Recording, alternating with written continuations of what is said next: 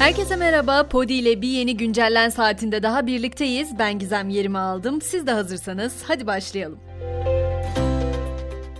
Son günlerde sürekli hatırlatmakta fayda olduğunu düşündüğüm Türkiye'nin kan stoklarıyla başlamak istiyorum. Stoklar artık kritik seviyenin de yarısına düştü. Kızılay günlerdir kan bağışı çağrısı yaparken sorunun ciddi olduğunu belirtiyor. Kan stoklarındaki düşüş nedeniyle kan ihtiyacının en fazla olduğu kalp ameliyatlarının %30'unun ertelenmek zorunda kaldığı ifade ediliyor.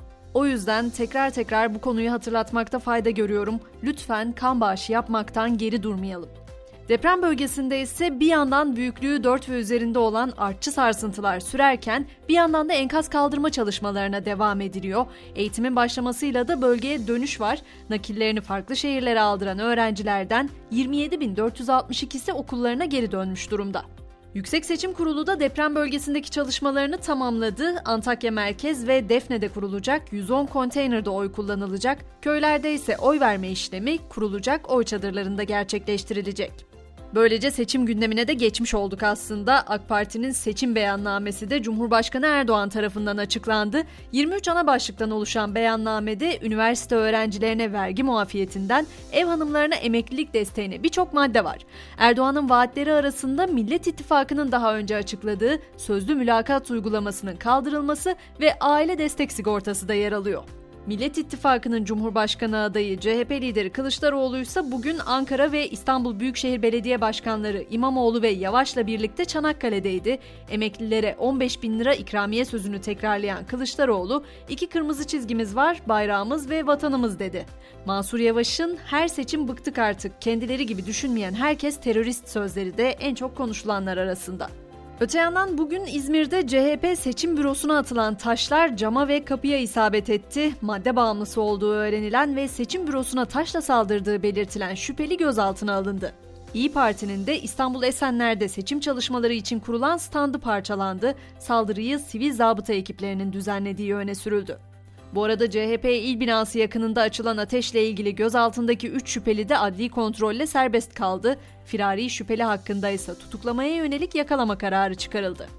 Hazır yargı koridorlarına geçmişken Anayasa Mahkemesi Genel Kurulu da HDP'nin kapatılma davasında sözlü savunma yapmama talebini tutanak altına aldı. Dosya esas hakkındaki raporu hazırlaması için raportöre gönderildi. Yargı başlığından son haberimse bu sabah gerçekleştirilen bir operasyonla ilgili yurda kaçak getirdikleri araçları motor ve şasi numaralarını değiştirerek satmakla suçlanan şüphelilere yönelik Ankara merkezli 45 ilde kontak operasyonu düzenlendi. Operasyonda 494'ü yabancı, 567 kişi hakkında gözaltı kararı verildi.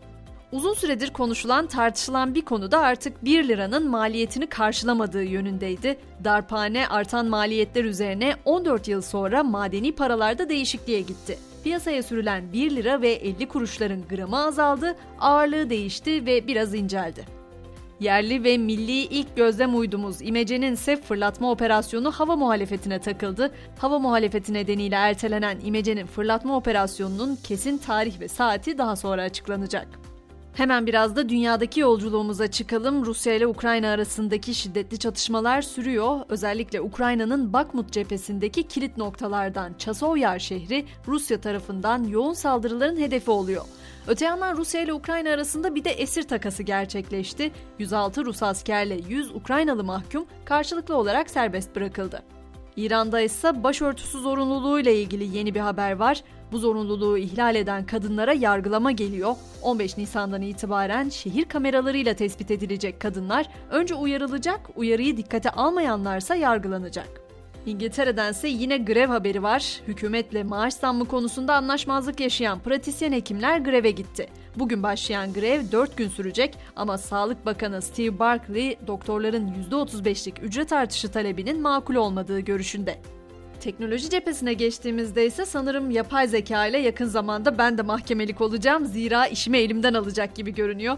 Kuveyt'te yapay zeka bir medya kuruluşunun haber bültenlerinin yüzü haline geldi. Gazetecilik dünyasına hızlı bir giriş yapan FETA adlı sanal spiker Kuveyt News web sitesinin Twitter hesabında duyuruldu. FETA başta gazeteciler olmak üzere sosyal medyada pek çok kişi tarafından tepki yağmuruna tutuldu. Twitter'ın CEO'su Elon Musk ise bu kez sosyal medya platformunun Amerika'nın Kaliforniya eyaletinde yer alan San Francisco merkezinde esprili bir değişiklik yaptı. Musk binanın dışında yer alan tabeladaki Twitter yazısının W harfini beyaza boyatarak binanın adını Twitter olarak değiştirdi. Son haberim ise film dünyasından Altın Küre ödülleri geçen yıl oy veren ülkelerde etnik çeşitlilik olmadığı için protesto edilmişti. Hollywood Yabancı Basın Birliği gelecek yıl 81.si düzenlenecek ödüller öncesi değişimi hızlandırdı ve birliğin üye sayısı 215 yeni uluslararası üye ile birlikte 310'a çıkarıldı. Hemen spor dünyasında da bu akşamın maçlarına bakalım. Şampiyonlar Ligi'nde çeyrek final ilk maçları bugün oynanacak. Saat 22'de başlayacak mücadelelerde Benfica ile Inter, Manchester City ile de Bayern Münih karşı karşıya gelecek. Ve güncelleni bu akşam Sokrates'in çok kıymetli sözleriyle noktalayalım istedim.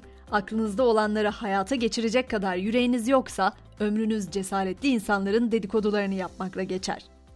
Yarın sabah yeniden görüşünceye kadar şimdilik hoşçakalın.